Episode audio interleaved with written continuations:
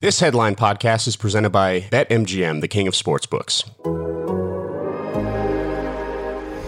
Breaking news from The Athletic. This is Jesse Granger from The Athletic, along with Michael Russo, and we have some breaking news today. The NHL, NHL Players Association, announced today that they've reached an agreement with the International Ice Hockey Federation that will allow NHL players to participate in the 2022 Winter Olympics in Beijing. This deal confirms a break in the 2021 NHL regular season in February that will allow players to represent their countries for the first time in the Olympics since 2014. I'm joined by Michael Russo, who obviously covers the Wild for us at The Athletic and has been all over this. Obviously, we know this has been a possibility for a while, Michael. We've seen the schedule that had a break in it, but now today's uh, announcement makes that official. What do you think has been the holdup, and why do you think it took this long to get this announcement?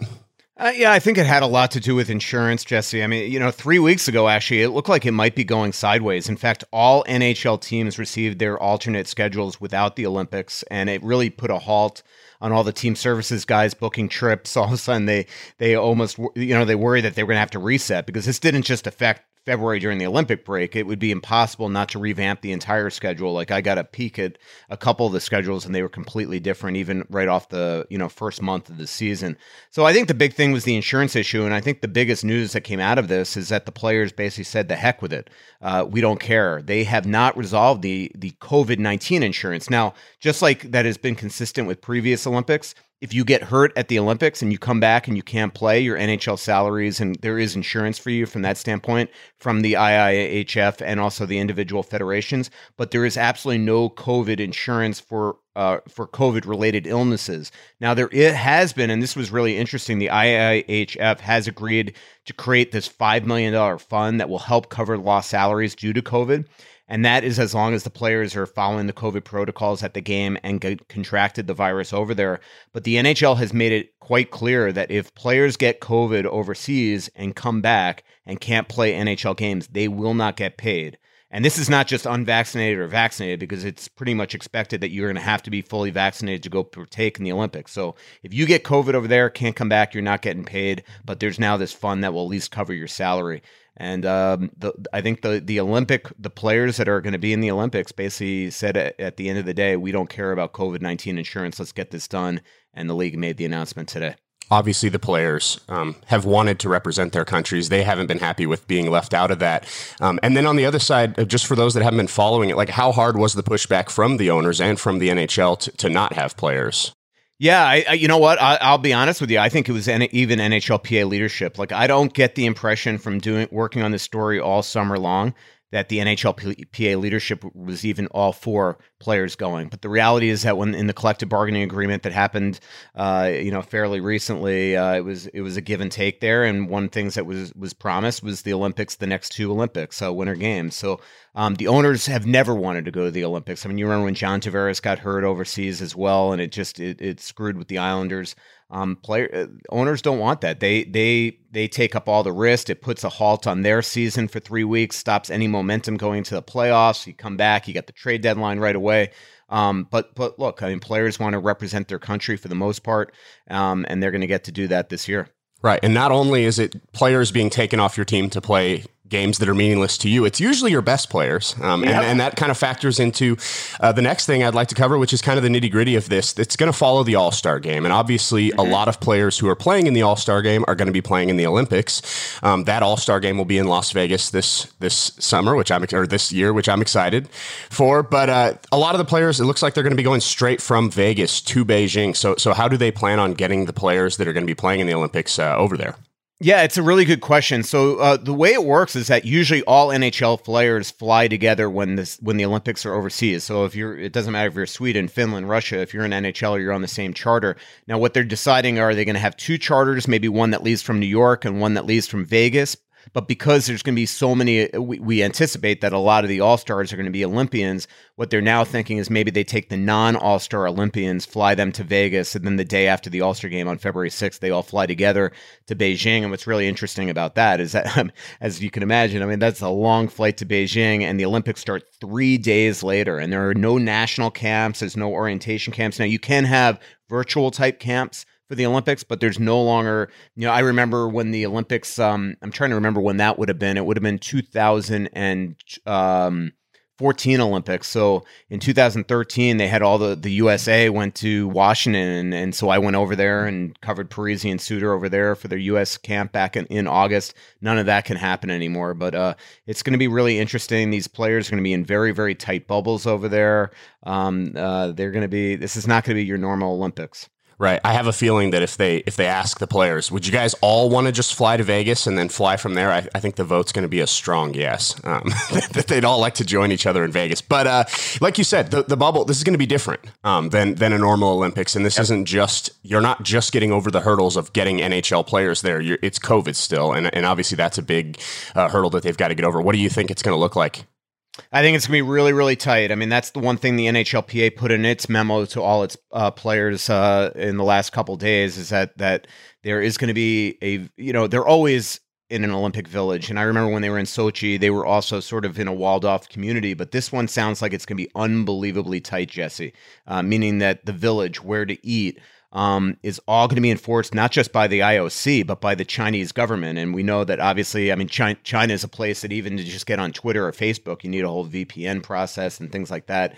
Um, the the bubble will also be you know, you're going to have to be fully vaccinated, but the bubble is also going to stop you, according to the memo, from potentially walking around, sightseeing, who you could socialize with unless they're a regular contact. There's going to be daily testing, social distancing, mask wearing, frequent symptom checks. You're going to have to wear a GPS location device for contact tracing and, and protocol uh, compliance. Um, uh, you know, uh, there's going to be, you're going to have to file daily activity reports. I mean, it's going to be pretty interesting. The other thing the league has let Olympians know is that right away drug testing begins at the start of the season. So October 15th, a couple days after the NHL season begins, um, you know, you're basically going to get uh, not only um, tested for stuff like performance enhancing drugs at any time, but but also illegal drugs or even legal drugs. I mean, in the actual memo, it says that you know prohibited substances like THC like so marijuana where a lot of states we know are legal and and you're not tested in the NHL that needs to be out of your system or you're going to be uh, have to withdraw from the Olympics or uh, and have a very embarrassing withdrawal uh, to boot. Right. So those are all the, the the less than fun things looking at these Olympics. The fun part is we are going to have for the first time in eight years, we are going to have yep. a best of the best international hockey tournament um, that we haven't seen in a very long time, and and I'm excited about it. I know all hockey fans will be excited when once we get there. Um, I, would like to know who you think is who you think is maybe the favorite, and, and which players are you most excited? Because the last time we had hockey in the Olympics, Kirill Kaprizov helped lead yep. the Olympic athletes of Russia. He was one of the only stars in that tournament, and obviously he was in the KHL at the moment. We're going to have a lot of stars in this next one.